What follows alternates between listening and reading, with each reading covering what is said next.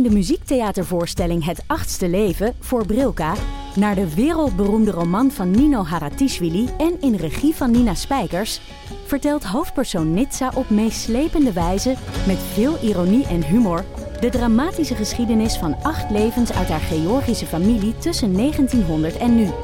Een hartverscheurend en tegelijk troostrijk drama verteld vanuit het perspectief van vrouwen uit verschillende generaties.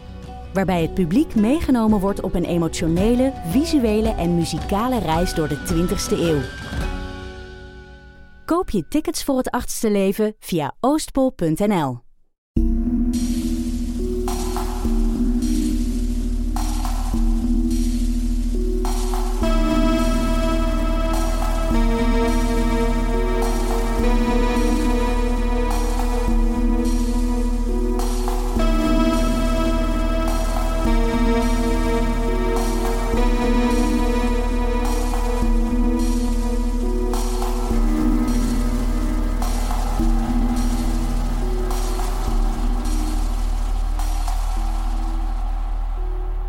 Ben je nog op zoek naar een spannend cadeau voor de feestdagen?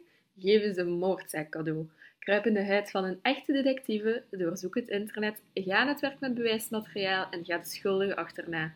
Gebruik de kortingscode de Volksjury en krijg 20% korting op je volgende dossier via crimibox.com. Welkom bij aflevering 61 van de Volksjury. Wij zijn Laura en Silke en ik had het nooit gedacht, maar we zijn weer van op afstand aan het opnemen. We zijn weer van op afstand aan het afnemen en het is een beetje mijn fout. Al ja, fout. Is, nee, er is geen, er is geen schuld. Ehm, nee, er is echt geen schuld, Silke. Nee. Eh, want het eerste wat we hebben gedaan toen dat de nieuwe maatregelen bekend uh, raakten, hebben we echt zo lagere schoolsgewijs naar elkaar gestuurd. Wil jij mijn knuffelcontact zijn? um, dan waren we daar alle twee mee akkoord. Maar we hebben natuurlijk wel afgesproken dat als, als er ziektesymptomen in een van de twee huishoudens opduiken, ja, dat, dat we dan toch op afstand uh, zullen moeten opnemen. En helaas, het is zover. Het, het is vandaag, ja. Ja, maar uh, het, is, het is allemaal niet ernstig. We denken eigenlijk gewoon dat het een snotvalling is. Ja. Uh, het is ook weer de tijd van het jaar dat je gewoon verkouden wordt en zo. Uh, er zijn helemaal zo geen ernstige symptomen van, van corona. het is vooral Aniek die, die zich wat, wat ziekjes voelt. Maar ze heeft geen smaak- of geurverlies. Ze heeft geen koorts. Um, dus ja, we denken echt gewoon dat het een, een, een valling is. Maar, Ja. en, ik, en ik heb eigenlijk niks... Maar ja, bon, we moeten het echt op veilig spelen gewoon nu. Um, en we weten dat het kan van op afstand. Het is iets minder gezellig natuurlijk, maar ik zit hier nu ook knus op mijn kamer, op de grond. Het is dat, better safe than sorry. En dat is Ja. ook weer goed. Geven we een goed voorbeeld. Um, ja, als je twijfelt, als je ziek bent, blijf gewoon thuis. Ja, voilà, het is dat. En we gaan we hopelijk... Um, allee, blijf ik ervan gespaard en zit ik over twee weken ook niet met een verkoudheid. Uh, dat we weer niet uh, samen kunnen Ja. opnemen. Um, maar ja, zoals gezegd, ze voelde zich vandaag alweer een stuk beter. Maar je weet het gewoon niet. Je weet hè. het Dat- niet, nee. Allee, we hebben dan ook alweer zo zitten googelen van... Uh, Oké, wat is het verschil tussen corona en verkoudheid? Maar uiteindelijk komt dat allemaal weer zo'n beetje op elkaar. Zo, of en- hetzelfde. voor, hè. voor iedereen is het ook anders. Hè. Ik bedoel, er zijn echt mensen die, die buikpijn als symptoom hebben en dan hebben die ook ineens corona. Dus het, kan van alles zijn. Ehm, en inderdaad, het is gewoon het, het is het griep- en verkoudheid seizoen. Dus alles, alles is, lijkt nu gewoon corona, denk ik dan. Ja, inderdaad. Dus daarom is het maar gewoon beter dat we Dat is waar. op afstand eens een keertje nog eens... Hoe is het met jou? Ehm, ja, ça va wel. Ik, heb een paar afleveringen eh, geleden gezegd dat ik het stom vind dat het terug donkerder wordt. En ehm, dat hakt er nu ook wel terug in, nu dat we terug in onze lockdown zitten. Want als ik nu klaar ben op, met die paar dagen per week dat ik nog kan werken, ehm, dan is het ook zo, ja, om vijf uur is het donker, je eet, gekookt. Maar ja, en dan? Zo, hè, Ja. van normaal Mhm. gezien in die vorige lockdown ging ik dan nog eens een keer wandelen of zo. En nu, ik ben het gewoon... Hoe lang zitten we in die lockdown? Een week. En ik ben het, ben het kotsbeu van Mhm. allee, hè, te lezen of een serietje te kijken. Ik mis gewoon zo wat... variatie van wat dat kan doen. Want op een gegeven moment heb je ook heel je huis opgeruimd en Ja. zo. Echt? Oké, Dus- want ik heb, ik, heb, ik heb echt een, een huis waar heel veel kan worden opgeruimd. Zulke, als Ja, je- het is, allee, weet je, je ruimt iets op en er is weer rommel. Ook weer tegelijkertijd. Ehm, maar om maar te zeggen, je wilt ook niet blijven poetsen of praktische Nee, dingen. nee, nee, nee. eh, of blijven klussen in je huis, want dat zijn we ook alweer een hele week eh, aan het doen.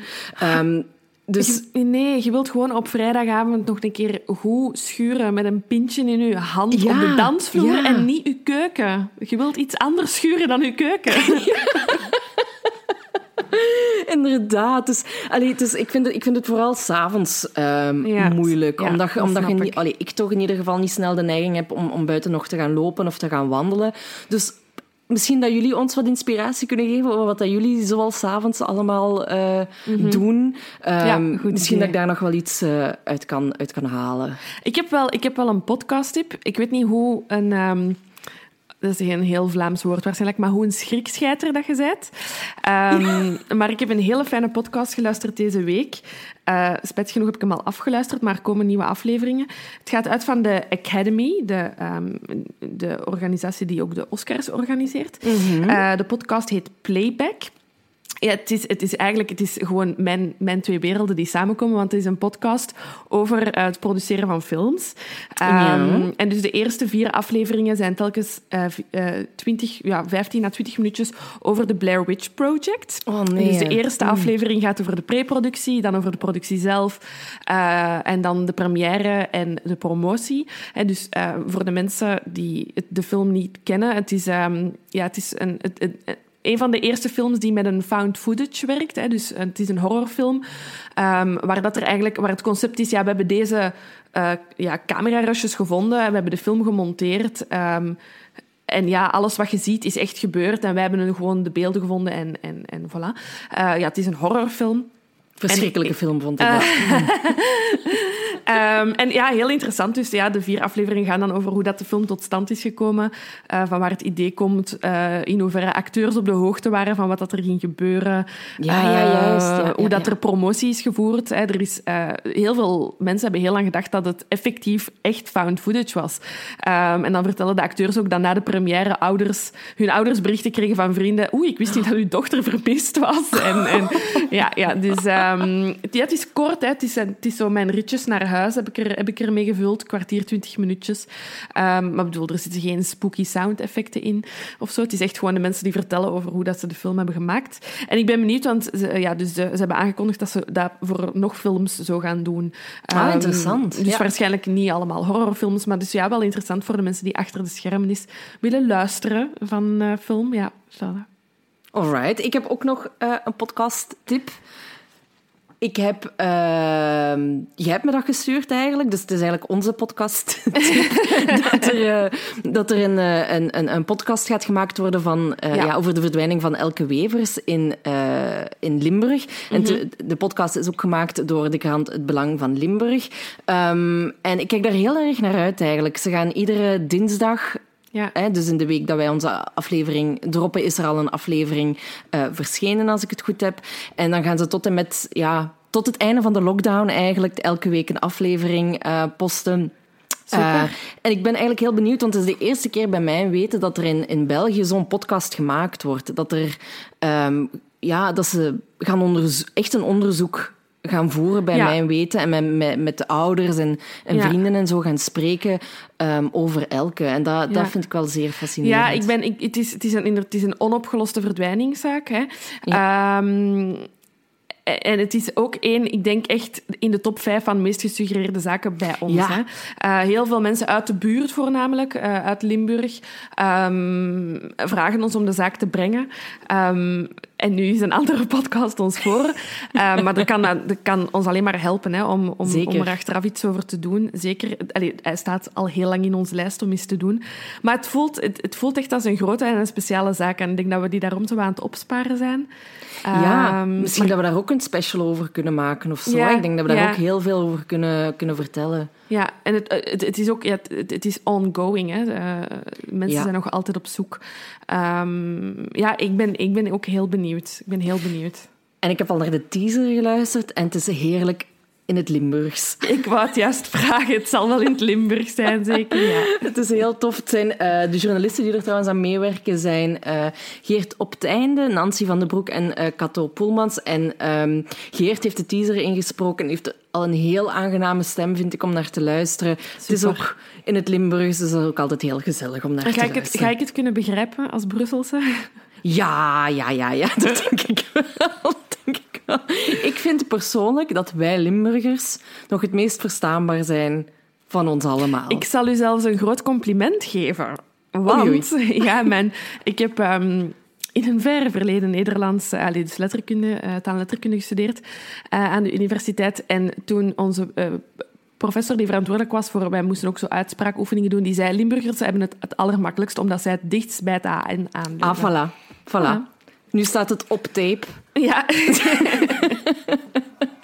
en elke, elke provincie denkt van zichzelf dat ze de beste zijn. Of, of het, het meest uh, net spreken, zeg maar. Mm -hmm. Maar het zouden dus de Limburgers zijn. Enkel het gezang is blijkbaar heel moeilijk op te, op, om, om, om op te lossen.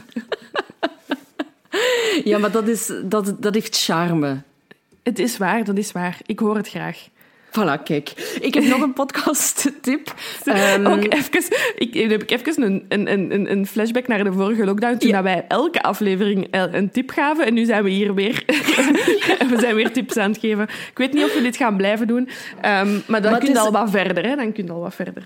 Ja, en ik vind het gewoon wel tof om, om dingen die, die, die wij tegenkomen, die we goed vinden, of, of die ja, mensen aan ons waar. tippen, om dat ook weer uh, door te geven aan, aan jullie. Ja. Um, want het, het, het, allee, het zit wel allemaal in de, in de true crime categorie, hè, of de, de horror categorie. Want um, de podcast die ik nog wil aanbevelen is die van uh, Wie was mama?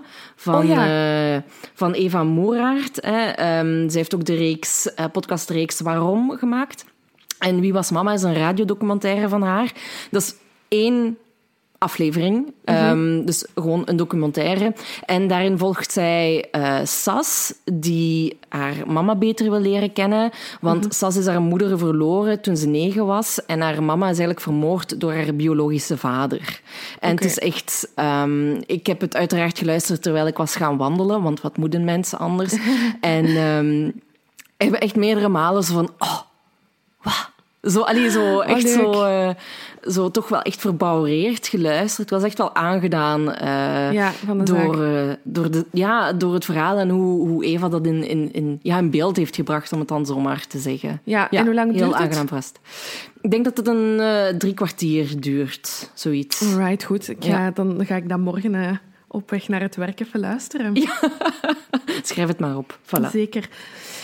Um, Hoe is het met u nog? Goed, goed. Hoe is het met mij? Ik heb uh, een, paar, een paar mensen uh, hebben op Instagram gestuurd dat ze een uh, verbouw-update wouden. Ja, ik wou dat dus ook nogal een paar keer vragen in de aflevering. Of een verhuis-update, want hoe zit het? Ja, um, laat ons zeggen dat we um, als oer-Belgen uh, ondertussen de uitspraak hebben gedaan. Ik dacht nooit dat ik het ging zeggen. Zolang we onze kerstboom in ons nieuw huis kunnen opzetten, is alles goed voor ons. Maar denk je dat het, dat het nog langer gaat duren dan dat? Nee, nee, nee. nee, okay. nee, nee. Ik denk, ik denk um, it's the final countdown. Okay, um, okay, okay. Maar we zijn zo in de fase, alle werken zijn gebeurd. We zijn aan het schilderen, we zijn plinten aan het steken, we zijn de badkamer aan het uh, uh, installeren. Um, dus al het, al het werk is gedaan. Het zijn echt allemaal kleine dingen, maar alle kleine dingen opgeteld is gewoon veel werk. Ja. En, ja, ja, ja. Um, en dat, is, dat is natuurlijk wel iets dat mijn lockdown... Allee, wat dat mijn lockdown dan wel... Allee, wat dat invloed heeft gehad, is... Ik, ik had makkelijk 15 vrienden gevonden die een dag komen helpen met schilderen en dan zet je een pak verder. Mm -hmm. um, en zo gaat het nu niet. Dus nu, nu kunnen we maar één iemand of max twee personen um, uitnodigen en dan moet je de kamers verdelen van oké, okay, jij mocht in die kamer werken en wij gaan in die kamer werken en alle ramen moeten open. Um, dus het is veel moeilijker om hulp te krijgen, uh, ja, wat, dat, wat dat logisch is natuurlijk. Maar je merkt dan natuurlijk ook wel dat alles aan veel, veel trager gaat. Mm, ja, ja, ja. Voilà. Maar komt wel goed. Ja, komt goed. Vandaag heb ik bijvoorbeeld um, ook iets wat, wat, dat je denkt dat je nooit in je leven gaat doen. Uh, we hebben een glasraam als plafond uh, in twee ruimtes. En ik heb echt als, als een nucleaire bom, dat glas, dat, is dan, dat ligt daar al honderd jaar. En wij zijn nu de personen dat het eruit halen om het eens af te stoffen en dan terug te steken. Eh, dus, dus al die glasstukken zo eraf getild en dan erdoor gehaald. En Lucas die dan aanwijzingen gaf. Nee, pas op die in de hoek. En, en ik, voelde me echt zo iets tussen Dr. Bibber en Chernobyl. Ja, ja, ik zie nu zo, ik zie nu zo Tom Cruise, zo Mission Impossible geweest. Zo was het een beetje. En zo, ja, laserstralen die er niet zijn aan het vermijden om uw glas niet te breken. Want ja, dat glas heeft daar altijd gelegen, en, maar het is gewoon super vuil, dus we moesten het, we moesten het wel doen. maar het was heel spannend. Het is er allemaal al afgeraakt, dus nu heb ik het gewassen en hebben we het, het raamwerk rond, is in hout, hebben we opnieuw geschilderd. Dus nu moet ik het er terug insteken en als het er terug ligt, ga ik opgelucht zijn. En oh, dan maar wat een werk. mogen de mensen dat over honderd jaar nog eens doen, maar ik doe het niet meer. dat is nu gebeurd. Nu blijven we daar gedaan. Ja, ja, voilà. Zo gaat het Nog losse flosser, flodders, uh, Laura? Um, ik, probeer, ik probeer mij altijd... Um, niet neutraal op te stellen, maar ik denk altijd, jullie hebben geen boodschap aan mijn politieke mening, maar ik ga toch even zeggen dat hoe blij ik ben dat er een vrouw a woman of color has entered the White House. En ja, um, goed, elke keer als ik haar zie, en nu weer, ik zeg het, uh, ja, heb ik echt kippenvel. Um, dus laat mij zeggen dat ik daar wel heel dankbaar voor ben deze week. Ja, ja, ja. Ik ben zeer dankbaar dat Trump... Dat we die nimmer moeten...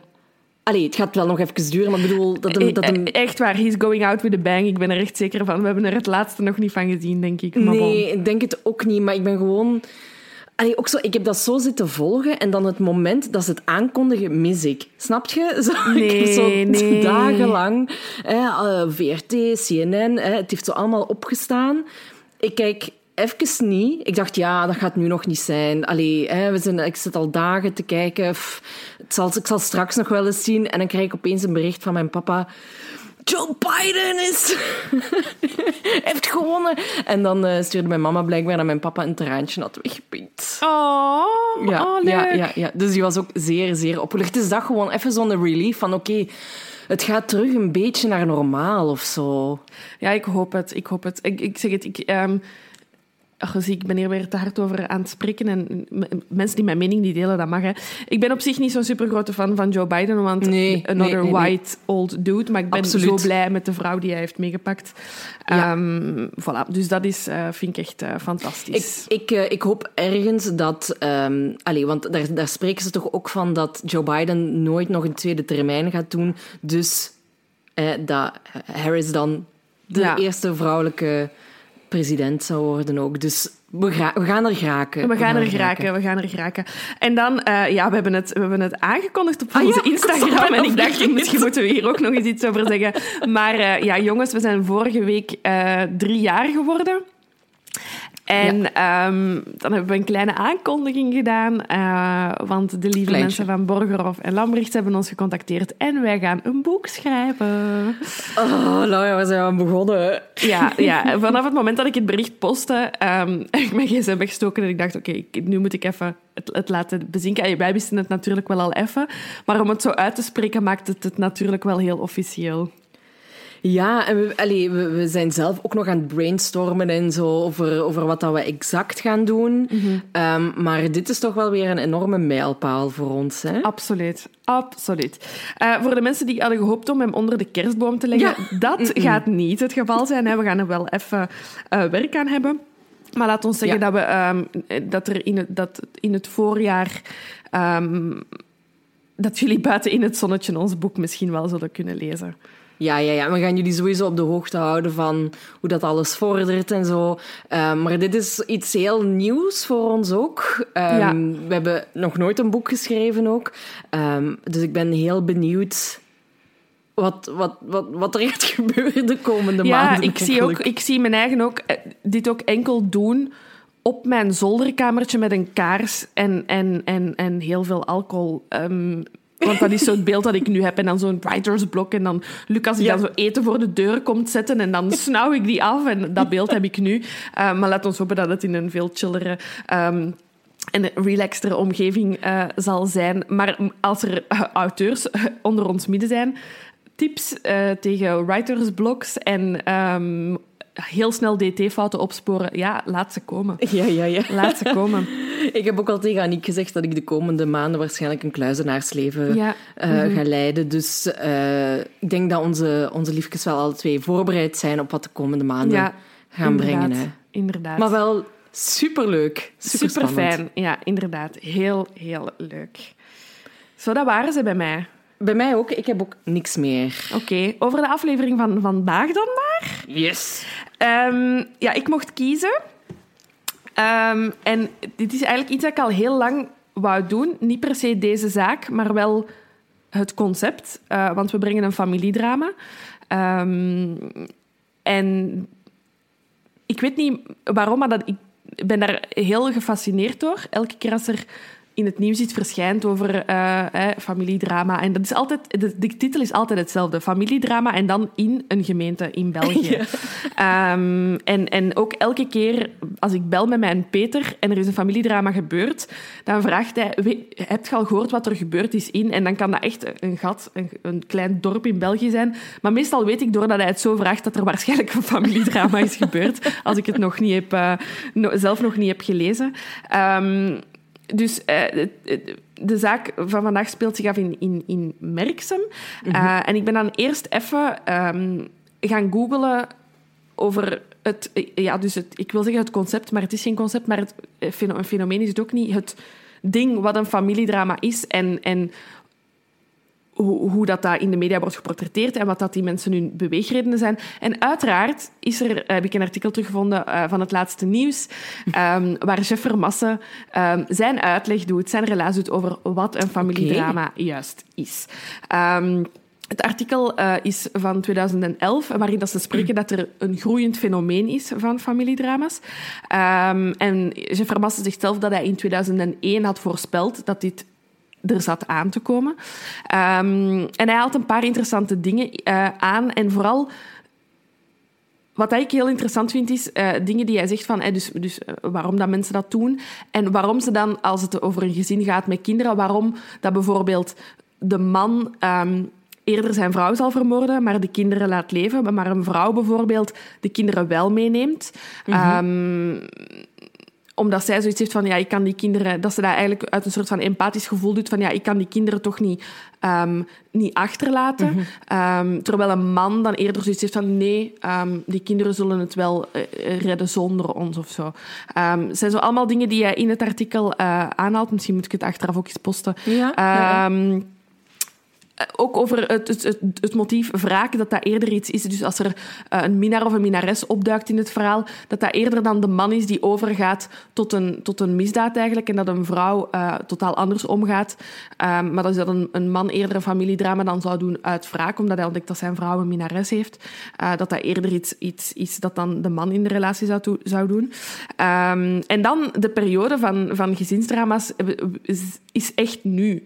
Uh, dus alles van november tot begin januari, uh, rond de feestdagen, is blijkbaar echt uh, de moment uh, wanneer Okay. mensen um, ja, voor een familiedrama kiezen. Waarom? Het is, ja, het is de donkerste periode van het jaar. Mhm. De familiefeesten komen eraan. En ofwel hebben mensen zoiets van, ik wil met dit gezin echt geen eindejaarsfeesten vieren. Of, ja, of, Ja. of zelf zoiets hebben van ik wil een nieuwe start nemen in het nieuwe jaar. Ehm, of ik wil het nieuwe jaar niet meemaken. En dat dat dan zo wat de aanleidingen kunnen zijn. Ehm, sowieso liggen zelfmoorden ook altijd veel hoger in die periode. Maar dat dan gezinsdrama's ehm, ja, dus ook veel hoger liggen in die periode van het jaar. Ik vond het vond ik wel heel interessant. Ja, ja, ja, inderdaad. En ik kan dat, dat zeker volgen, die uitleg, hoor. Eh, het is zeer, een zeer interessante uitleg, maar het verbaast me ook niet. Nee, nee, het verbaast mij ook niet. Nee. Ik vind het altijd, ik vind het heel, ehm, ik vind het altijd heel moeilijk, enerzijds om te begrijpen, omdat dus een familiedrama vaak start met de persoon die de moorden pleegt, wil zelf dood, kiest voor zijn eigen dood en neemt daarin zijn gezin mee. Um, Ja. Dus vaak is het, is het zelf iemand die... die, die het, het is gewoon heel vaak... Een familie, ik denk dat hij sprak van een 70% van de familiedrama's gaat over een doding zelfdood. Dus waarbij dat er eerst uh, de familieleden het leven wordt ontnomen en ze dan zelfmoord plegen um, erna. Eerder dan dat een, een, een, een persoon zijn gezin uitmoordt en dan zelf blijft leven, bijvoorbeeld. Dus dat dat veel, veel meer gebeurt. En ik, dan, ik vind dat heel moeilijk om te begrijpen, maar ik wil het wel begrijpen, of ik wil het toch er meer over weten, over hoe, hoe slecht dat je moet voelen als je denkt dat jij dood moet, maar dat ook iedereen rond je mee moet. Ja, inderdaad. Ja, er, daar bestaan waarschijnlijk ook verschillende Ja. theorieën over. En we gaan er zeker eentje zien eh, hier. We hebben het vorige keer ook bij de romans gezien, dat er ook... eh, dat hij die, die, die kinderen ehm, ja, als onderdeel van zichzelf Ja. zag. Ja, Hè, als, als deel van zijn eigen lichaam. Mhm. En dat die het ook eh, ja, moesten, moesten vermoord worden, omdat hij ook het, ja, er, er geen uitweg meer zag. Hè. nee, nee, Dus, eh, inderdaad. Zullen we naar de, de zaak zelf gaan? Ja, ja, ja, doe maar. Doe maar. Ehm, ik ga beginnen op 8 november. Dat is goed, ja. Oké.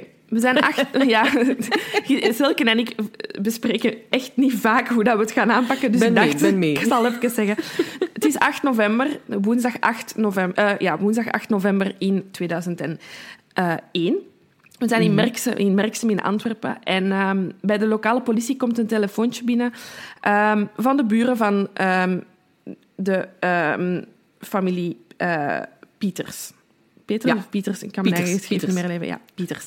Dus de buren van de familie Pieters bellen en die zeggen... Kijk, ehm, eh, vannacht, de nacht van 7 op 8 november, ehm, hebben we heftige, heftige ruzie gehoord bij onze buren. Eh, dat is niet de eerste keer, maar deze keer voelde het gewoon anders aan. Ehm, het is vandaag woensdag. Op woensdagnamiddag spelen de kinderen vaak buiten in de tuin. We hebben nog geen beweging gezien. Het is nu zes uur s'avonds. Um, we zouden ons gerust voelen als er eens iemand langs gaat. De politie eh, neemt het telefoontje direct heel ernstig. Ehm, en die trekken dus op, ehm, op 8 november 2001 naar de woning van de familie Pieters in Merksem. Het is een rijwoning, vandaar ook dat de buren eh, konden aangeven van ja, eh, wij horen heel regelmatig ruzies en nu hebben we het weer gehoord vannacht. Ehm, de buren hebben een sleutel van het huis. Eh vind ik heel slim om, om niet zelf dan te gaan kijken, want je hebt een sleutel, maar ze maken daar dan geen misbruik van. Ja.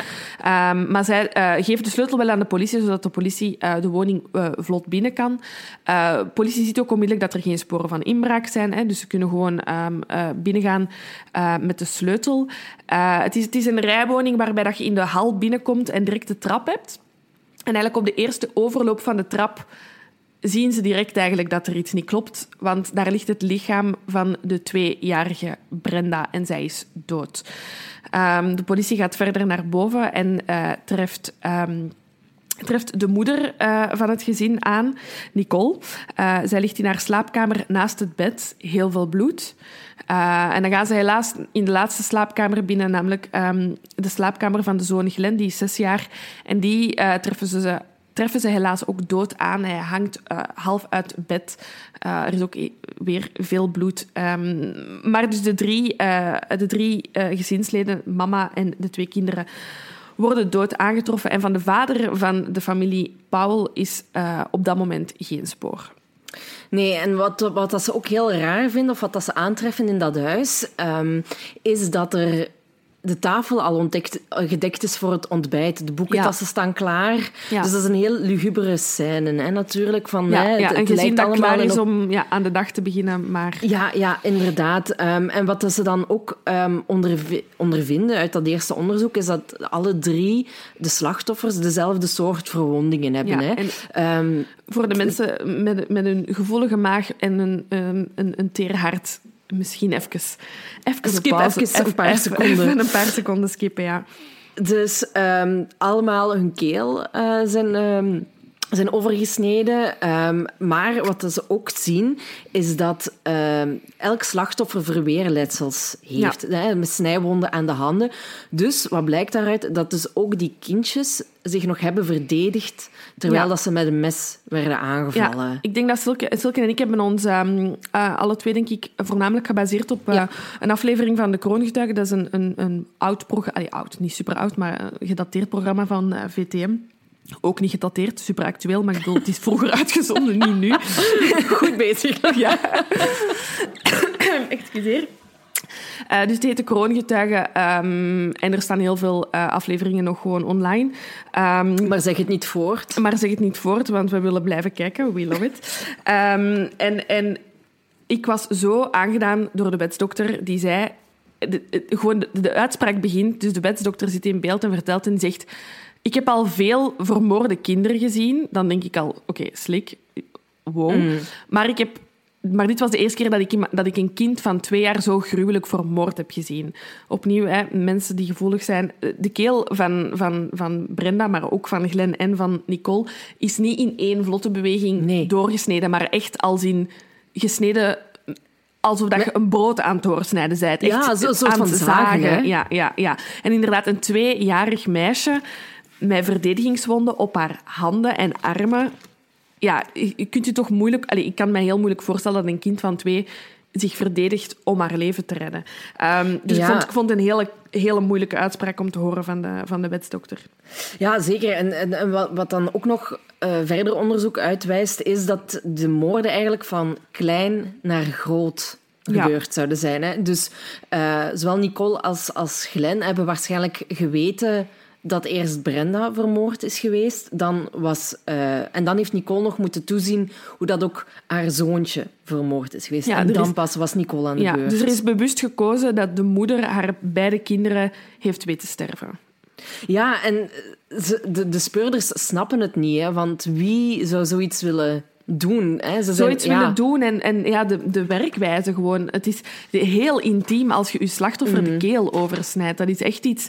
eh, Komt je heel dicht bij je slachtoffer... ehm, ja, heel, heel, ja, heel heftig. Ehm, de politie gaat... eh, Uiteraard, er, er mist één persoon hè, in de woning Mhm. en dat is Paul, de vader.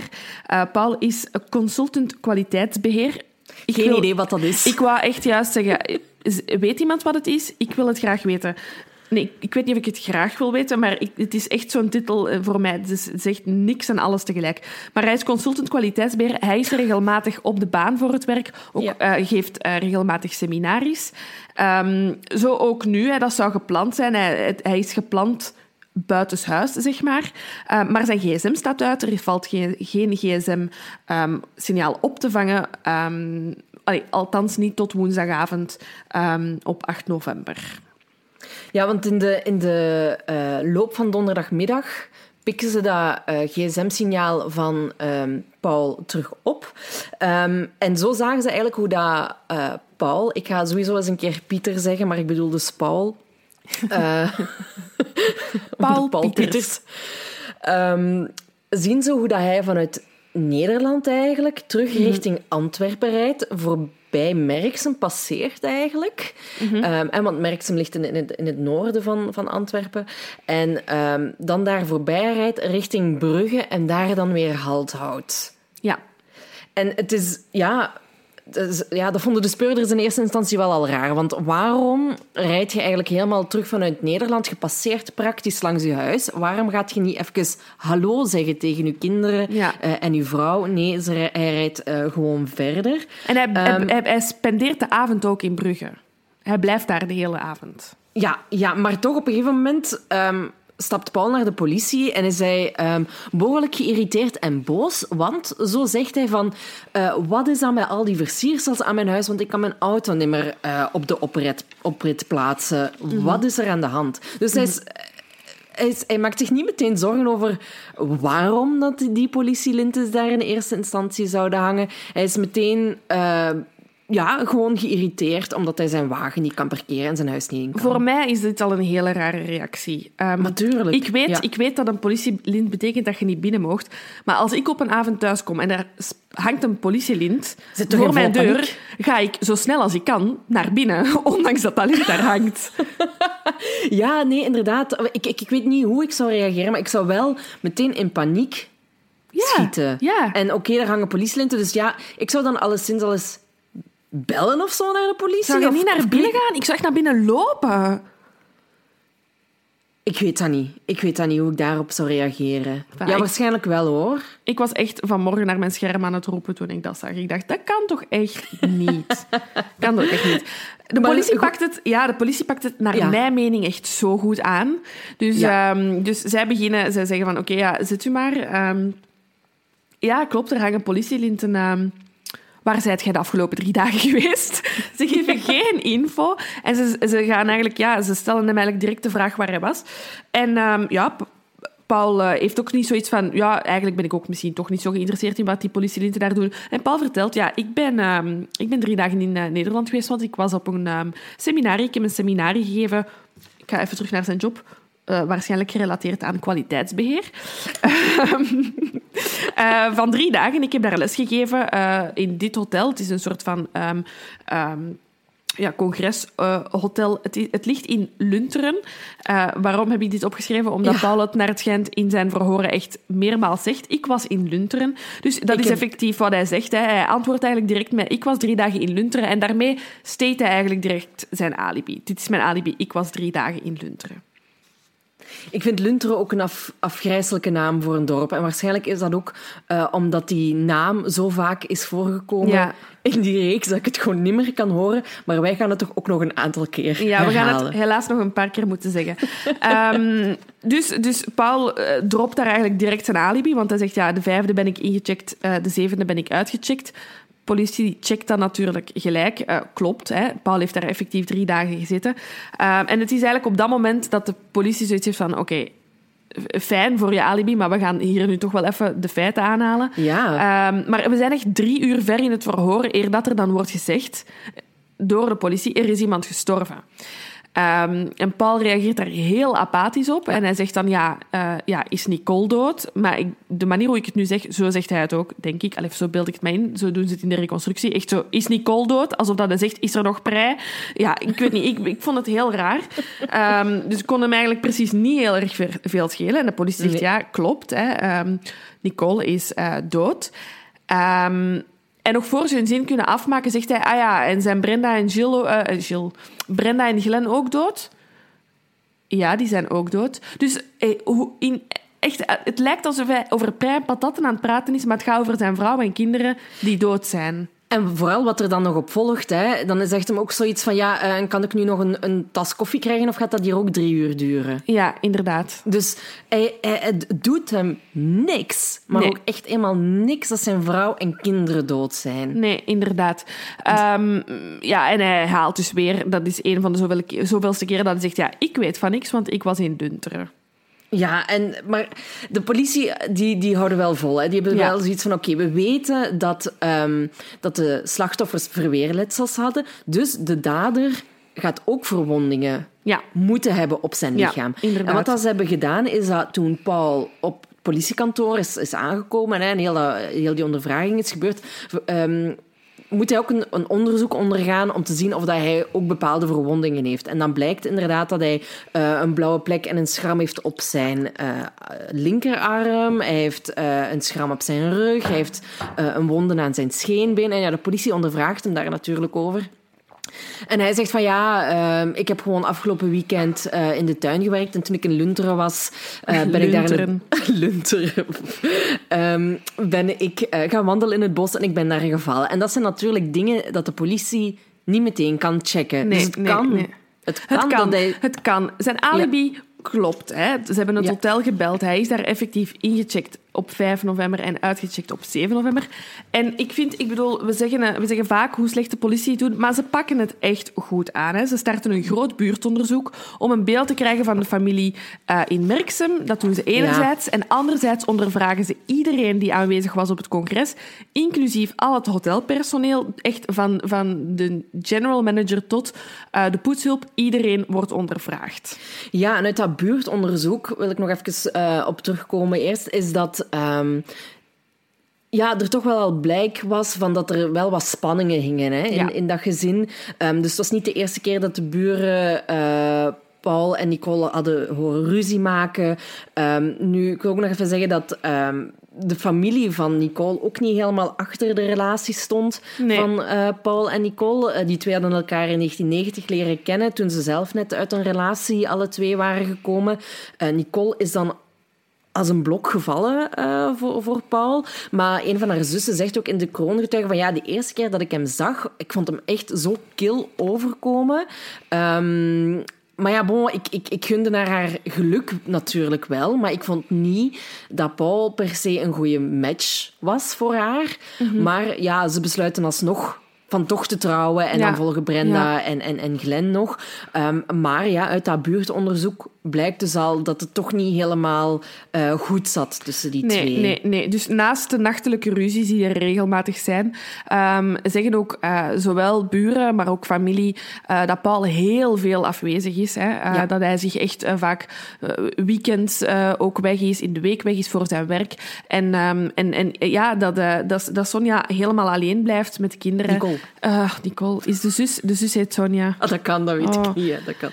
Ja, het gaat vandaag nog veel gebeuren, denk ik. Um, sorry, Nicole heel vaak alleen is met de, met de kinderen. Ik vond het trouwens heel moedig, uh, want ik denk dat er twee zussen en een mama hebben ja. uh, getuigd. Ja, de mama dan uh, ook getuigd hebben in de documentaire. was heel, heel interessant.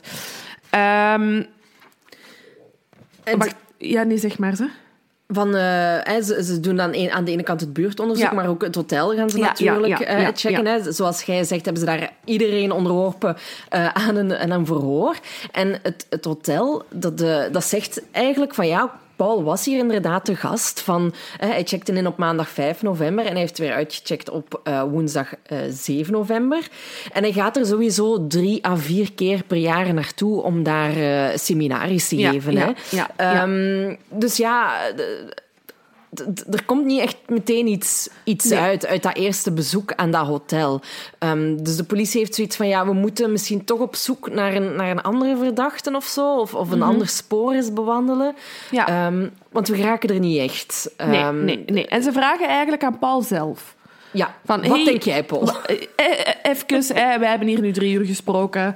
Uh, jij spreekt enkel over lunteren. Vertel eens even, wat denk jij? En dan komt Paul met voor mij echt een ongelooflijk verhaal. Dat had, dan ik, ook had ik niet gezien in hem. had ik niet gezien in hem. En dan het beste van al is, sorry, spoiler, maar ik ga het toch zeggen, het verhaal klopt voor 99 procent. Ja, Dat inderdaad. vind ik nog het mafste van allemaal. Hij zegt, ja, eigenlijk heb ik wel een idee uh, wie dat mijn vrouw en kinderen de keel zou kunnen oversnijden als ik zelf niet thuis ben. Um, dat, dat, um, ik, ik weet ook niet of dat hier een beter woord voor is, maar uh, dat zou wel eens de pooier, de kunnen zijn van Olga Ermar. En uh, Olga is, is een sekswerker uh, die in um, het Antwerps Schipperskwartier aan het werk is. haar pooier... Ja, is er een beter woord voor pooier? Sorry, ik weet dat niet. Ik heb geen idee. Ja, oké. Okay. Als iemand Nee. het weet, ik, ik, ik, ik, wil, ik ben altijd graag up-to-date met dat soort dingen. Um, Ja. Maar dus hij heet, ik ga hem gewoon vanaf nu met zijn naam aanspreken, Anesti. En dus um, ja, hij is de pooier van, um, van Olga. En, en blijkt dat Paul, zegt hij daar ook even on the side bij de politie, al heel zijn leven, echt vanaf zijn 18 jaar, relatie of geen relatie, eigenlijk regelmatig ja, op bezoek gaat bij sekswerkers. Dat is echt... Dat, neemt hij daarbij alsof... Ja, als, al, alsof hij 's ochtends een koffie drinkt... Relatie, geen relatie. Dat is iets wat hij altijd gaat blijven doen. Um, naar sekswerkers gaan. Hij heeft altijd een wisselende uh, voorkeur. Hij heeft geen uh, vaste persoon waar hij naar terugkeert. Um, of waar dat hij een band mee opbouwt. Maar met Olga mm. is dat anders. Hè. Hij ontmoet Olga in het Antwerp Schipperskwartier. En ja, het wordt mij niet zoveel woorden gezegd, maar ik denk, hij is daar verliefd op geworden. Want hij blijft naar Olga teruggaan. Ja, inderdaad. En, en hij geeft ook heel veel geld aan haar uit. Hè. Hij gaat ook samen met haar naar Parijs. Wat is dat met Parijs trouwens? Vorige keer ook in de aflevering. Het is City of Love. City of Love. Mm, uh, City van de affaires, ja. ja. En, uh, City van de affaires. nu, hè, en hij, hij, heeft dan blijkbaar, zegt hij tegen de politie, het plan gehad om Olga uit te kopen van haar pooier. En hij zou daarvoor aan uh, Anesti, geloof ik, um, Ja. 50.000 euro moeten betalen. Maar hij kan dat niet zomaar ophoesten, dat geld. Nee, nee. Dus hij had hij beter wat minder naar Parijs geweest en geld gespaard, maar dat heeft hij niet gedaan. Inderdaad. Um, en hij zegt dan tegen de politie dat hij op de, op de avond eigenlijk dat de, dat de lichamen ontdekt zijn geweest, Ja. um, dat hij een paar telefoontjes heeft gehad die overgingen op zijn voicemail van Anesti, waarop dat hij um, Paul bedreigt en zegt van ja, kijk, ik moet die 50.000 euro echt wel hebben. Um, dus ja, de politie denkt ook al, oké, interessant, dit kan wel iets opleveren. Um, en ze onderzoeken dat ook. Ze gaan die Anesti ondervragen, maar die houdt echt vol dat hij er niks mee te maken heeft. Nee, nee, en nee. in de, in de, in de kroongetuigen ehm, komt ook aan bod van ja, zo, zo kinderen op zo'n gruwelijke manier vermoorden is eigenlijk helemaal niet ehm, de Dat Albanese maffia hun Niet dada. het motief van de Albanese maffia. Ik was wel verbaasd dat de voicemailberichten echt bestonden, want die hebben Ja. ze dus wel teruggevonden. Dus er zijn... Het, het, het, het hele uitkoopverhaal en dreigingsverhaal klopt dus wel voor een deel. Het, het, het komt er gewoon op neer dat Anesti tijdens zijn verhoor heeft gezegd wow, zoiets gruwelijks zou ik niet doen voor, voor mijn sekswerker te laten uitkopen. Nee, ik zou nee, wel nee. een beetje dreigen via de telefoon, maar de volgende stap is niet een heel gezin de keel oversnijden. Ehm. En inderdaad, de politie geeft dan ook aan dat dat niet de manier van handelen is van de Albanese maffia. Maar daar haalt de politie dan wel het motief van Paul uit. Ja. Want hè, de relatie met Olga klopte wel.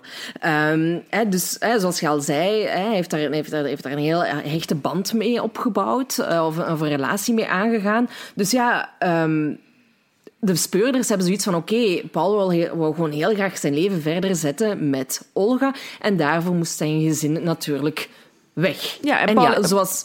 Paul ja, heeft zo, zo wat even zijn eigen motief gewoon eh, Ja. aan de politie gegeven. Inderdaad. Ehm, allee, het, het, het was blijkbaar wel echt eh, serieus tussen hem en Olga.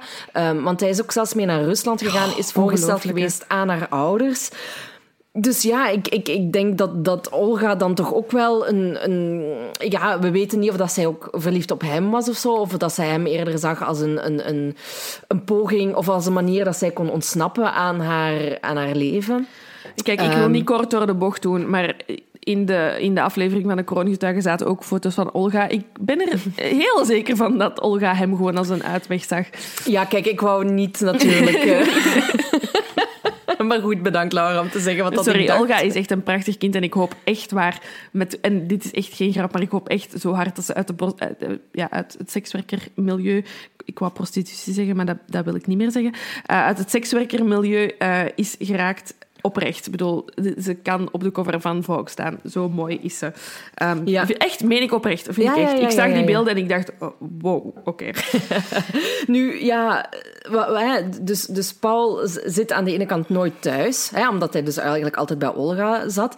Maar aan zijn gezin zegt hij dat hij dus altijd weg is voor zijn werk. Maar ondanks dat sluit hij zijn gezin ook steeds meer af van de buitenwereld. Hè. Dat krijgen we ook te horen eh, van die getuigenissen van de zussen en de, en de moeder van eh, Nicole. Ehm, eh, Paul was volgens, de, was, was volgens de familieleden echt zo'n beetje een, een dictator Ja. geworden. Hè. Ehm, zo zegt ehm, een van de zussen in een interview.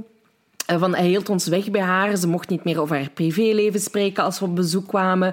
Eh, hij wilde ons altijd zo rap mogelijk buiten. En het contact werd ook steeds minder met de buitenwereld. Hè. Ja. Ehm, ja, eh, en die zussen zeggen dan ook in dat interview van ja, en ook zeker omdat we opeens door hadden dat onze telefoons werden afgetapt. Hoe ver kunt je gaan daarin?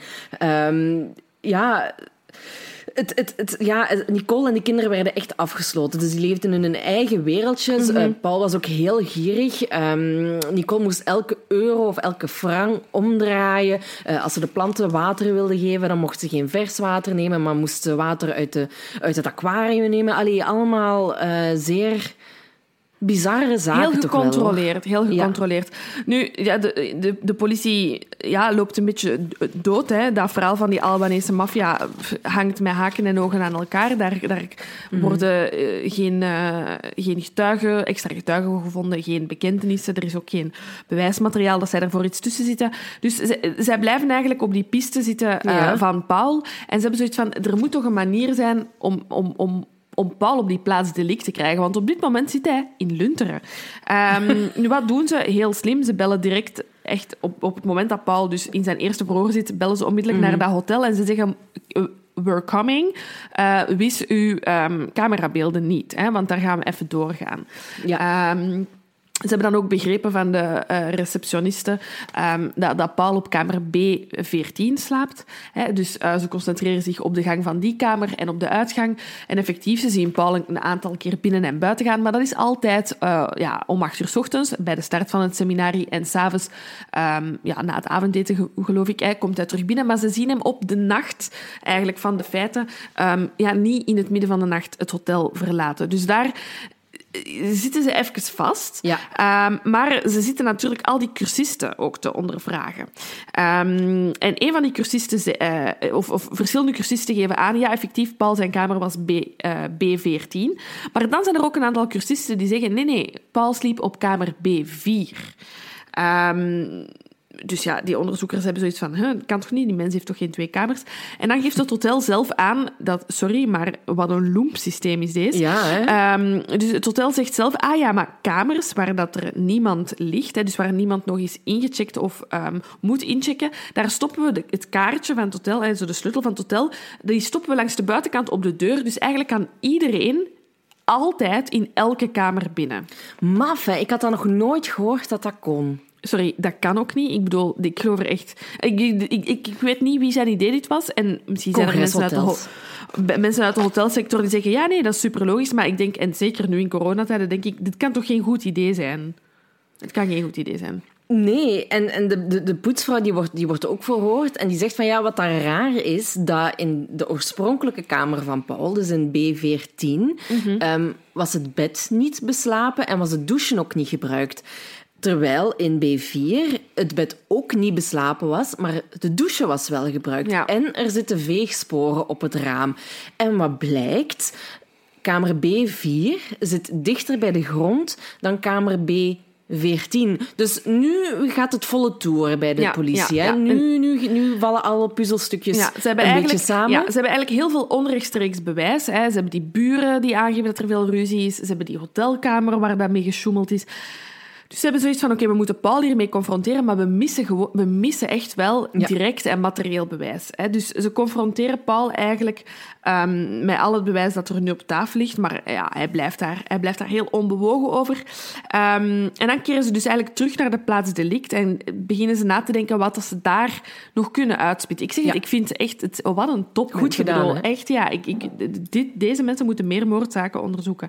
Ehm, en wat doen ze? Ze zien, dus op de plaats delict zien ze heel veel voetafdrukken, waarvan ze weten dat ze niet van Nicole of de kinderen zijn, hè, bebloede voetafdrukken, mensen die dus in elkaars bloed hebben gelopen. Ehm, en ze hebben zoiets van, weet je, we zullen de Paul ook een keer wat laten rondstappen ehm, in inkt en een keer kijken hè, of dat dat matcht. En wat blijkt, Paul heeft wel een beetje pech in zijn leven. Want Ja. eh, er worden linkervoetafdrukken gevonden en rechtervoetafdrukken. Maar er is iets heel bijzonder. Want ehm, aan een van de twee voeten, als Paul neerstapt, hè, dus in bloed of inkt, ehm desbetreffende, ziet je maar vier van de vijf tenen in de afdruk. Hè. Dus hij heeft Mag, één, hè, ja. één zwevende teen, eh, waardoor dat je eigenlijk in, in, in de vloeistof, bloed of, ehm, eh, of, of inkt, maar vier tenen ziet. Mhm. En die voetafdruk vinden ze ook terug op de plaats delict. Ja, en, en Paul wordt daar natuurlijk mee geconfronteerd. Hè? Ja, en, Ehm, en de politie heeft dus van, ja, we hebben hem. Hè. Ik bedoel, hier, nu moet hij barsten. Ik bedoel, hoeveel mensen Ja. stappen op de grond en hebben maar vier tenen? Niet zoveel. Nog nooit gehoord, maar ja, Paul breekt niet. Hè. Ehm, hij, hij blijft dan wel in, in voorrechtenis. En wat hij gaat doen, heel fascinerend, is dat hij zijn eh, eigen dossier echt zeer gedetailleerd gaat doornemen. Hij, hij, hij zet in het rood waar dat er schrijffouten staan en zo. Hij onthoudt elke datum, elk puntje, elk feitje gaat hij eh, tot zich nemen. Ehm, en hij wordt ook meerdere malen in die periode die dan volgt eigenlijk, hè, want hij breekt niet en de politie ja, die, die, bereidt haar zaak ondertussen voor hè, en probeert ehm, Paul toch nog aan het praten te krijgen, maar hij wordt ondertussen ook nog aan een eh, psychiatrisch eh, onderzoek onderworpen. En ehm, in de kroongetuigen zegt eh gerechtspsychiater Chris Dille dat Paul eigenlijk een, een heel intelligente man is, hè? Eh, maar dat hij ook zeer duidelijk narcistische trekken hebben. We hebben het er in de vorige aflevering ook al over gehad. Ehm, en ehm, ja, dat alleen dus zijn belangen echt ja, belang hebben, dat, Ja. dat die prioriteit hebben, dat die belangrijk zijn. En dat hij anderen dus eigenlijk ook ja, maar zag als instrumenten. Hè. En eh, als je ziet naar wat dat er gebeurd is, ehm, ja, hij kan niet anders zien dan ja, die, mijn, die, mijn gezin, het instrument hè, die ik nu zo beschouw, die moeten weg, zodat ik Ja. mijn relatie met, met Olga kan verder Het zetten. is een, hè. bal- het is een ballast, hè. ze staat Ja. in zijn weg.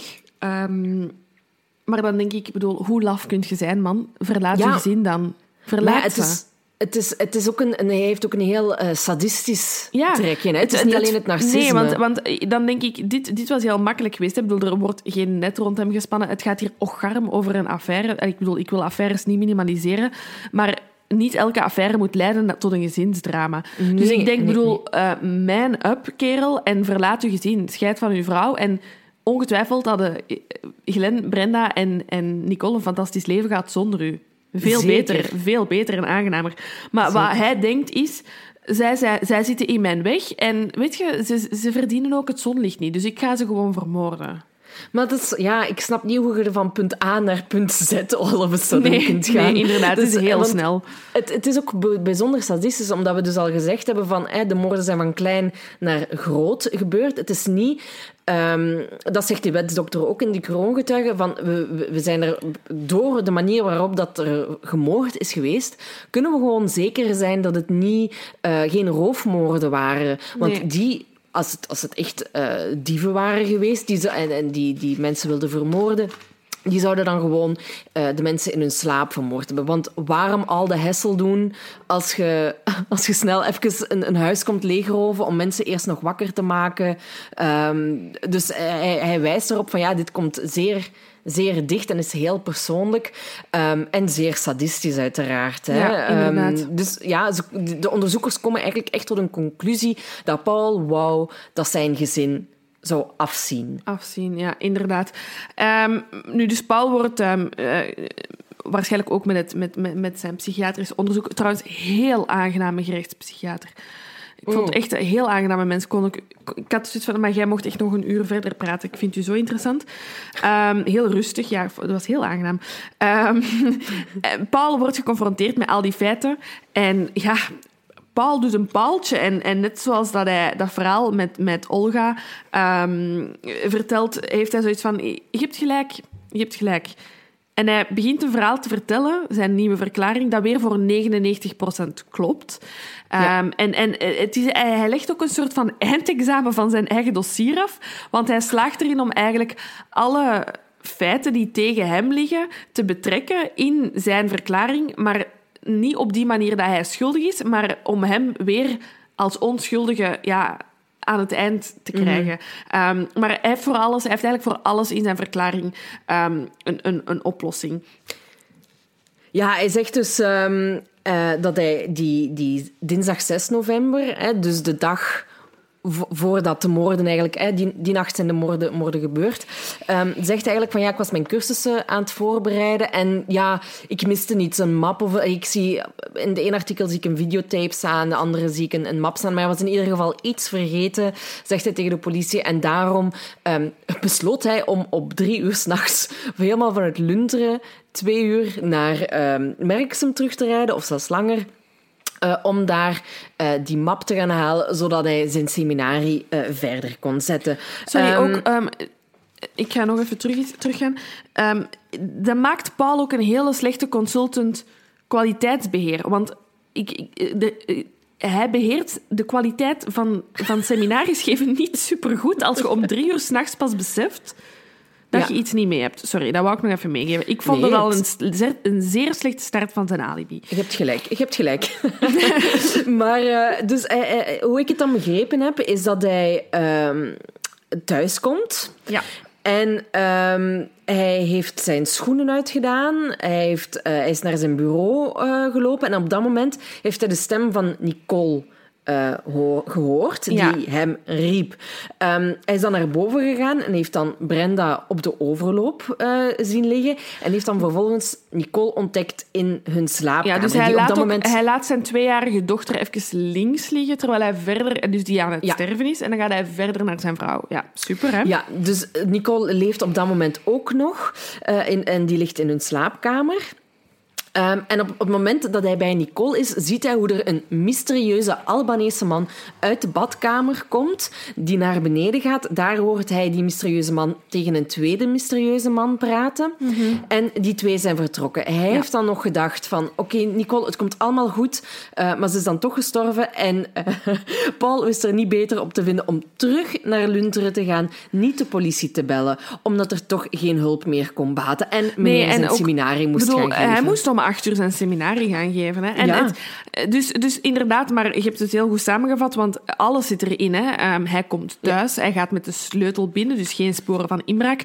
Wat ook wil zeggen dat Nicole de deur heeft opengezet voor die Albanese uh, maffia. Ze heeft die gewoon binnengelaten, want ja, daar, die, die hebben ook niet ingebroken.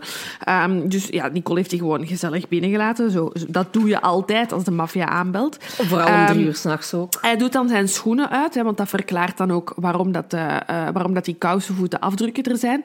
Je zou denken, mensen doen hun schoenen uit, want het is avond, nacht, mijn vrouw slaapt, ik wil die niet wakker maken, ik ga die niet storen met mijn papieren. Maar hij zou dan alsnog haar naam hebben geroepen. Dus wat is het nut dan om je schoenen uit te doen, denk ik dan. Ja, en dan ook gewoon het feit dat hij zijn stervende dochter van twee laat liggen op de overloop en dan doorloopt naar zijn vrouw, vind ik mm. heel, heel raar. Ik bedoel, het is een hele smalle trap. Die is letterlijk over zijn dochter moeten stappen dan, in zijn verklaring. Ja, en, en, en, en wat ik ook... Hè, wat dat ook wat hij, wat hij ook heeft willen weerleggen, laat ik het zo zeggen, is dat hè, zijn buren hadden blijkbaar tegen de politie gezegd dat ze uh, Nicole hadden horen roepen van niet doen, Paul, niet doen. Dus ja. nu zegt hij inderdaad van ja, Nicole heeft effectief mijn naam geroepen, maar dat was voor mijn hulp. Ja, maar uit de aflevering van de kroongetuigen, um, dat is ook een zeer gruwelijk uh, detail, blijkt ook um, dan dat ze ja, gaan onderzoeken van kon Paul Nicole effectief horen roepen terwijl Nicole op de tweede verdieping was en Paul nog beneden was. Um, want, en dan zeggen ze van ja, ze moeten dan uh, een, een decibel-ding uh, produceren van, van 62 uh, decibel. Mm -hmm. maar haar stembanden waren op dat moment. Hè, ze, ze, lag al dood te bloeden, dus haar, haar stembanden waren ook doorgesneden. Dus het kan niet dat ze zo'n geluid kon produceren. Dus dat spreekt dan ook weer tegen hem. Ja. Een bekentenis langs zijn kant volgt er nee. niet. Um, maar ze hebben een goede zaak. Ze, ze hebben, de politie zaak. heeft wel zoiets van, ja, ik bedoel, we're ready. En ik bedoel, they're ready. Ik vind echt, ik vind dat ze puikwerk ja. hebben geleverd. Ja. Um, we zijn ondertussen oktober 2004 um, en het proces uh, tegen, tegen Paul Pieters gaat van start. hij, ja, hij gaat er direct voor, want hij komt binnen en hij vraagt onmiddellijk de vrijspraak. Um, zo gaat dat met Paul. Paul denkt, ja, ik was in, ik was in Lunteren. Ik, ik, ik, was, ik was er niet. Ik heb dit niet gedaan. Um, het is de eerste moment ook, uh, of de eerste keer dat de familie uh, van, van um, Nicole, Brenda en Glenn opnieuw geconfronteerd worden met de dader. dus mensen die getuigen waren van het proces, uh, openbaar aanklager geven ook aan dat het een heel emotioneel geladen proces mm. was. Zeker omdat je met een um, mogelijke dader, hij is op dat moment nog een verdachte, mogelijke dader zit, die 0,0 emotie vertoont. Die ook zichzelf ook waarschijnlijk heel graag hoort praten. Uh, dus ook uh, honderd vertelt over wat dat zijn mening van de feiten is en wat zijn alibi is. Um, en dan ja, ook gewoon niet tot bekentenissen overgaat. Hè, want er komt geen bekentenis tijdens zijn proces. Uh, gelukkig weet de volksjury beter en zij veroordelen hem schuldig. En uh, er wordt dan uiteindelijk een levenslange um, gevangenisstraf uitgesproken. Dat is 2004. Uh, dus als we in België weten we dat levenslang gelijk is aan 30 jaar. Dat mogen we, um, ja, daar mogen we een derde van nemen. Um, check mij hier ook wiskunde doen op een zondagavond. Dus dat maakt 10 jaar. Dus dat maakt eigenlijk dat hij vanaf 2014 vrij zou kunnen komen. het gebeurt vroeger. Allee, of er, er, komt een poging tot een vroegere vrijlating in december 2011. Ja, wat, de, en, en wat daar dan gebeurt, zo vertellen, vertellen de zussen ook um, in, in, in de kroongetuigen. Um, zij gaan naar daar, hè, omdat ze dus eigenlijk tegen hem willen spreken van kijk, we willen niet dat deze man uh, terug vrijkomt. Ja, want wanneer gaat hij nu eindelijk... Hè, hij zou dan toch in eerste instantie moeten bekennen dat hij effectief die moorden heeft, heeft gepleegd. Er Ja, moet dat- een, altijd een soort van schuldinzicht zijn. Dat, dat vroeg ik me af of dat, dat overal zo was. Of dat dat enkel dus in België, en dat vind ik echt een heel goed... ik, ik begrijp het systeem, maar als je vervroegd wilt vrijkomen, moet je schuldbesef hebben. Of, eh, en, en meestal gaat dat gepaard met dat je de feiten moet bekennen. Eh, ik weet dat er heel wat Nederlandse luisteraars zijn. En, en ehm, ook mensen van, die misschien vanuit een ander land luisteren naar ons. Ehm, of dat dat overal zo is. Of dat je vervroegde vrijlating enkel kan als je de Ja. feiten bekent. Vind ik heel interessant. Het is ook heel dubbel, hè, want stel dat je onterecht vastzit. Ja, tuurlijk. Ja. Zwat, dus de, de voorzitter, of wat dan ook het is, die zegt tegen die eh, zussen van Nicole: Ja, maar hij heeft bekend. Dus die, die familie is daar niet van op de hoogte gebracht, volgens hen dan toch. Ehm, en ja, dan krijgen die zussen eindelijk het verhaal te horen hoe dat Paul eh, Nicole en die kinderen dan vermoord heeft. Hè. Hij, hij zegt dus eigenlijk dat hij eerst Brenda de keel heeft overgesneden en daarna Glenn en dan zijn vrouw Nicole. Dus hoe de politie Ja. het ook eh, zag. Ehm, dus Nicole heeft ook effectief alles moeten meemaken. Hè. Ehm, dus ja, voor, voor, voor de fam- familie om dat te horen is dat één natuurlijk wel oké van... Oké, we weten eindelijk dat hij, hij heeft eindelijk schuld bekend. We weten dat hij het is, maar ehm, hij bekent nu ook alleen maar, is al snel het inzicht natuurlijk, omdat hij vervroegd wil vrijkomen. Anders had hij waarschijnlijk nog steeds aan zijn onschuld vastgehouden. Het is gewoon echt een tactisch spel van hem om nu te bekennen. Maar hoezeer hij ook wordt beschreven als intelligente man, vind ik toch niet dat hij het heel intelligent speelt. Want al- alles is zo doorzichtig. Ja, het blijkt ook, het, is ook echt, ik denk een, drie maanden voordat hij weet dat hij de eerste keer vervroegd vrij kan komen. Ja, ik bedoel, ik, ik heb de wiskunde hier net gedaan op vijf seconden, dus ik vermoed dat hij er ook niet zo lang heeft over gedaan om uit te rekenen wanneer hij ongeveer tot bekentenissen moest overgaan. Het is gewoon exact zo getimed, inderdaad. Ehm, en ook wat ik, en dat vind ik, dat vind ik gewoon wel dan een beetje spijtig, want hij zou dan wel een narcistische persoonlijkheid hebben, maar hij, gaat, hij vertelt dan wel exact wat de politie heeft, ehm, heeft, heeft, voor, allee, heeft, heeft geschreven. waar. En dan vraag ik me af, mm, ik hoop... Ik, ofwel zat de poli- politie er boek op, en dat zou ik echt super vinden. Ja. Maar anderzijds had ik van hem als narcist verwacht dat hij er zo het nog grotesker dan ging doen. Ehm, dus misschien dan toch ging zeggen, nee, de politie was helemaal fout. Dit heb ik gedaan. En dat hij er misschien zo nog meer ja, ja. ja, ja. Zijn show dan van ging maken. Anderzijds, ja, de familie van, van, van Nicole Brenna en Glenn wisten er dan niks van. Vind ik ook heel raar dat dat dan niet wordt gezegd Ja. dat er schuldbekentenis is geweest. Ehm, ja, dat had ik gewoon nog langs zijn kant verwacht of zo. Dat hij er misschien dan toch nog... Ik bedoel, hij heeft al twee ongelooflijke verhalen verteld over sekswerker Olga en, ehm, en dan de Albanese maffia die stiekem in zijn huis is binnengebroken. Ja, Ja, maar daar was ook steeds 99% van waar. ja dat is waar. Ook Hij is eigenlijk niet zo'n goede verzinner. Nee, inderdaad. Nee, maar, maar, maar het is gewoon zo, alles wordt gewoon heel snel doorprikt van wat dat hij tot nu toe al, al, al gezegd heeft. Hè. Ja. Ook al was er een heel groot deel van waar. Ehm, de, de politie ziet het altijd wel meteen, want ze hadden even goed verder kunnen gaan op die piste van de Albanese maffia en Olga. Ehm, en dat hebben ze heel snel doorzien dat dat niet kon, kon kloppen. Ehm, en ik denk nu, ja, maar ja, bon, dat hij misschien zoiets had van: oké, ja, ik zeg nu wel gewoon wat dat er gebeurd is, zodat ik vrij kan komen.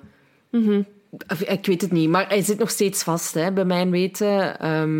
Ze hebben hem dus niet, niet vrijgelaten. Wat een, een goede zaak is. Ja, wat een, wat, een, wat een goede zaak is, inderdaad. Nee, ja, ik, vind, ik vond het een, eh, een, zeer, eh, met veel, allee, een zeer fascinerende zaak met veel twists en turns. Vooral omdat Paul met eh, heel frappante verhalen kwam. Ja, absoluut. Die, ehm, ja, vooral het feit dat, ze hem zo, dat hij zichzelf zo heel slim vindt, maar dat hij dan toch heel makkelijk gepakt kan worden. Uiteindelijk door al het goede onderzoek dat er is, is gevoerd. Maar wel echt, hè, want ik bedoel, ehm, dit is 2001, dat is randje qua DNA-onderzoek. Dat is eh, op dat moment echt nog in zijn kinderschoenen in België. Ehm, het had hem... Het had hem zowaar kunnen lukken. Ehm, Als, ze- als er een paar, als ze niet tegen bijvoorbeeld dat hotel hadden gezegd van eh hou de videocamera's bij, of allee, hè, als ze. Als ze daar niet op waren gesprongen of zo, op bepaalde zaken, niet, of niet terug opnieuw naar de, naar de crime scene waren geweest, dan hadden ze Mhm. die voetafdrukken niet gehad. Dus het is echt goed dat ze nog een paar dingen Dat eh, opnieuw gedaan hebben. En, en, en Paul had gewoon echt wel eh, beter moeten acteren in het begin. Ik denk als hij Ja. daar als paniekerige echtgenoot was binnengekomen. ehm, anderzijds is dat voor hem waarschijnlijk heel moeilijk. En ook misschien dat de familie van, van, van Nicole wel zoiets had gehad van... Dude, ik heb, ik heb nooit naar uw vrouw omgekeken en nu ineens... Het Ja, is ook misschien waar. ook moeilijk te verzoenen met zijn karakter of zo. Maar hij had echt, als hij, als hij, als hij want hij is ook zo, hij heeft zoveel tijd gehad om na te denken. Hè. Ik bedoel, vijf minuten is al veel om na te denken over een alibi. Elke minuut dat je kunt nadenken over wat dat je tegen de politie Mhm. wilt liegen, zeg maar. Ehm, maar hij is echt volle twee dagen pas daarna. Dus hij had echt goed kunnen nadenken. Maar dan, voor mij heeft hij dan echt zo'n beetje... Ik bedoel, je moet niet veel mensenkennis hebben om te weten dat iemand die daar zo recht tegenover u zit heel weinig empathie heeft voor de slachtoffers. Mhm. En als dat uw vrouw en de kinderen zijn, kun je dat gewoon niet matchen of zo.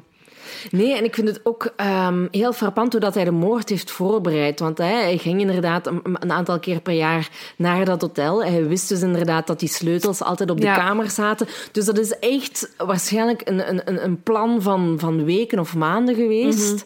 Ehm, heeft het allemaal zo kunnen voorbereiden.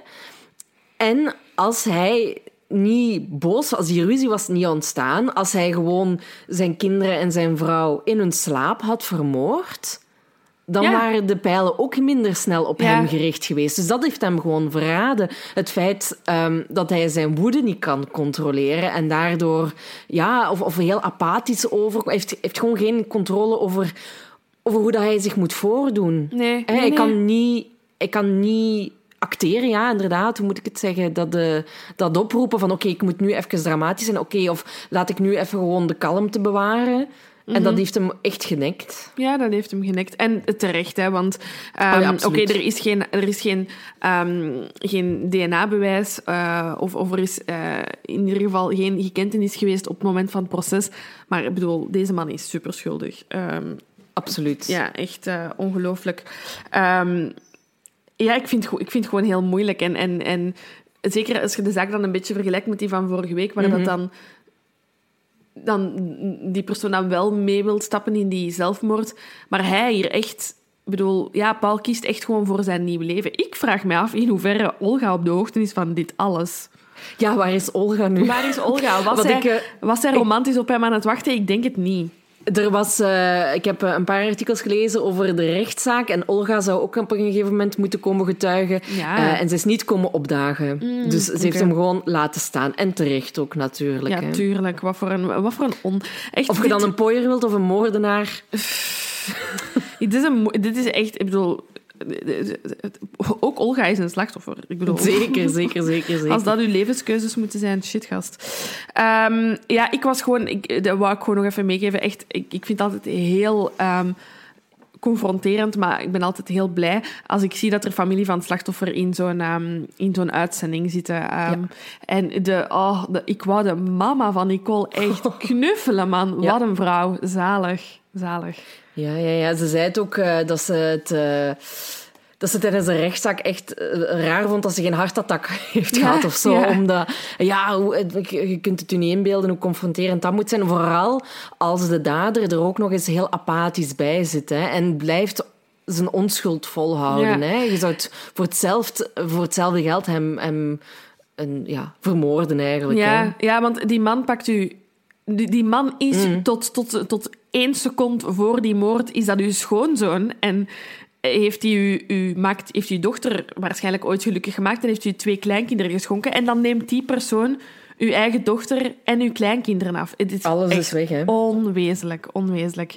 Dat moet echt... ehm, allee, zij hadden er dan al op voorhand een, een slechte relatie mee, maar ik kan mij voorstellen waar, dat er familiedrama's zijn waar, dat, waar dat een ideale schoonzoon of schoondochter Mhm. verandert in een monster hè, voor, voor, voor ouders. Dat moet echt... eh, Ja, in een, in een Crazy. seconde hè, voor, Ja. voor die mensen dan. Dat kan al veel langer spelen. Maar ja, als je er niet meer bij betrokken wordt? Of heb je hebt geen idee wat er eigenlijk echt in dat gezin speelt? Nee, ja. dat, is, dat is effectief ook iets wat in dat artikel uh, met chef Vermassen terugkomt. Is, um, het is iets heel typerend voor, voor ons als, als, um, als Belgen, is hoe dat wij echt achter gesloten deuren leven. Hè. Mm -hmm. um, uh, nadat er een artikel verschijnt over familiedrama in uh, een, een plaats in België, is er altijd de reactie van de buren en het waren nog zo'n lieve mensen of nooit iets aan gemerkt. Het is zo vaak dat, we, dat je zo'n reacties achteraf leest waarvan het er geen weet is van, van, mm -hmm. van wat dat er speelt achter de deuren. En, en dus het is wel... Ja, ik heb het gevoel dat dat bij ons echt helemaal anders is. Dat er in andere landen veel meer sociale controle of zo is. Um, ik, ik zou dat graag eens willen weten, zo op, op cijfers, wat dat... Familiedrama's, hoeveel dat, dat gebeurt. En heb het gevoel dat dat bij ons echt veel gebeurt. In vergelijking ja. met zo... Ja, ik weet dat niet. Zo, zo Latijns-Amerikaanse landen waar dat iedereen half op straat leeft en, en, en, en je al je buren kent. En, en ja, volgens ja, mij is er veel meer sociale controle of zo. Waar dat, dat misschien, ik weet het niet. Hè. Ik, ik, is echt puur uit, uit, uit mijn idee dat ik dat nu zeg. Ik heb hier absoluut geen bewijs voor. Ja, het kan hè, dat, dat wij gewoon echt met ons kerngezin... Uh, leven. Mm -hmm, hè? Um, mm -hmm. Ouders, kinderen of zelfs dat niet. Of hè, gewoon als, als, als gezin zijnde. En um, ja, dat, dat, dat in andere culturen die families veel sterker aan elkaar ja. hangen. En daardoor er ook meer een bepaalde controle... Ja, controle, ja, ik moet het, het niet, misschien niet, niet, noemen, maar dat er gewoon een samenhang is en dat er mm -hmm. veel sneller dingen kunnen worden opgepikt als er iets niet goed zit, misschien. Ja, ik, ik weet het niet. Hè. Dat is gewoon een gevoel dat ik mm -hmm. heb. Um, ik, ik bedoel, ik zie... Dit is zo typisch Belgisch. Een haag zo hoog dat je niet kunt ja. binnenkijken. Rolluiken om vijf uur s'avonds naar beneden. Is, ja. Um, en ja, dat werkt zoiets in de hand. Hè, want, want als iedereen dat doet, doet jij het ook. En gaat mm -hmm. je zeker niet zeggen tegen je buurvrouw dat, dat, dat je misschien een onveilig gevoel hebt bij je partner. Um, nee, absoluut. Dus ja. Ja, ja, ja, ja. Ja, ik interessante, heel interessante zaak. Ook, ik kende de zaak niet. Nee, ik ook niet. Ik ook niet. Um, ik, ik was gewoon... Ik wou heel graag... Dit klinkt zo fout.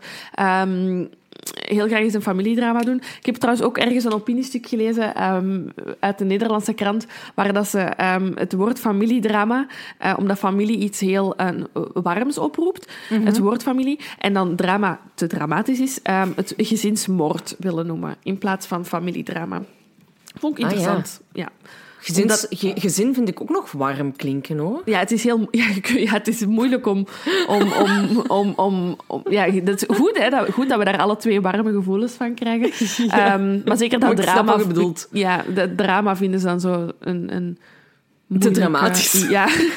en omdat een gezin, omdat het woord gezin um, ook op een samengesteld gezin kan slaan, bijvoorbeeld, en familie eerder op bloedverwanden of zo... Um, enfin, in ieder geval mensen die er goed over aan het nadenken waren. Oké, okay, Nederland, ja. ja Oké, oké, oké. Super, super. Nee, ik, vond het, ik, vond het, uh, ik vind het heel interessant en ik vind het gewoon een heel...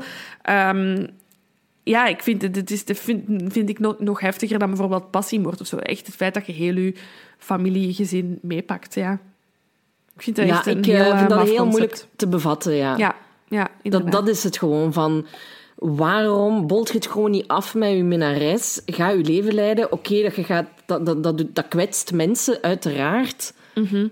Maar waarom moeten daar doden voor vallen? Waarom moet iemand het slachtoffer worden op zo'n manier, omdat jij je piemel moet achtervolgen? Ja, ja en, en dan, dan denk ik dacht ook echt ook verder. Och, we zijn echt heel hard aan het uitweiden. Ik hoop dat er mensen die niet meer geïnteresseerd zijn al lang hebben afgezet. Maar dan denk ik toch, hoeveel mensen zijn, zitten in een scheiding verwikkeld of zijn net gescheiden en denken dit had zomaar eens een gezinsdrama kunnen zijn. Dan vraag ik mij soms dan ook af. Wat, wat, the Ja. other way around of zo. Ja, ik weet het niet. Ik, vind, ehm, ik, vond, ik ben wel heel blij, want het is echt, ik denk, deze zaak is zeker nog nooit gesuggereerd geweest door iemand. Ehm, that's for sure. Het is, het- ik, ik, ik was gewoon even op familiedrama's aan het zoeken en dan kwam ik ehm, op een aflevering van de Kroongetuigen dat ik dacht, ja, deze moeten we doen. Ja, voilà. Voilà, dat was het weer op afstand. Oh, ik ga me nu opsluiten en jij ook, zodat we gewoon de volgende keer terug samen kunnen opnemen. Ja, absoluut. Ik vond het wel weer het hoogtepunt van mijn eh, bijzonder saaie week. Dus veel concurrentie had dit niet. Oké, nu voel ik me echt supergoed. Dank u, Silke. Nee, nee, je weet hoe ik hierover denk. Je Nee, weet hoe ja, ik dat is hierover waar, denk. Nee, nee. Mhm. dan, eh, dan rest ons niks anders dan af te ronden, want ehm, mijn poep doet ook pijn van op de grond te zitten. Oké, salutjes. Hou jullie goed allemaal. Ja, bye bye. Bye. Nog even over die grootse en epische muziektheatervoorstelling. Het achtste leven voor Brilka is een marathonvoorstelling van 5 uur. Koop je tickets voor deze bijzondere theateravond via oostpol.nl.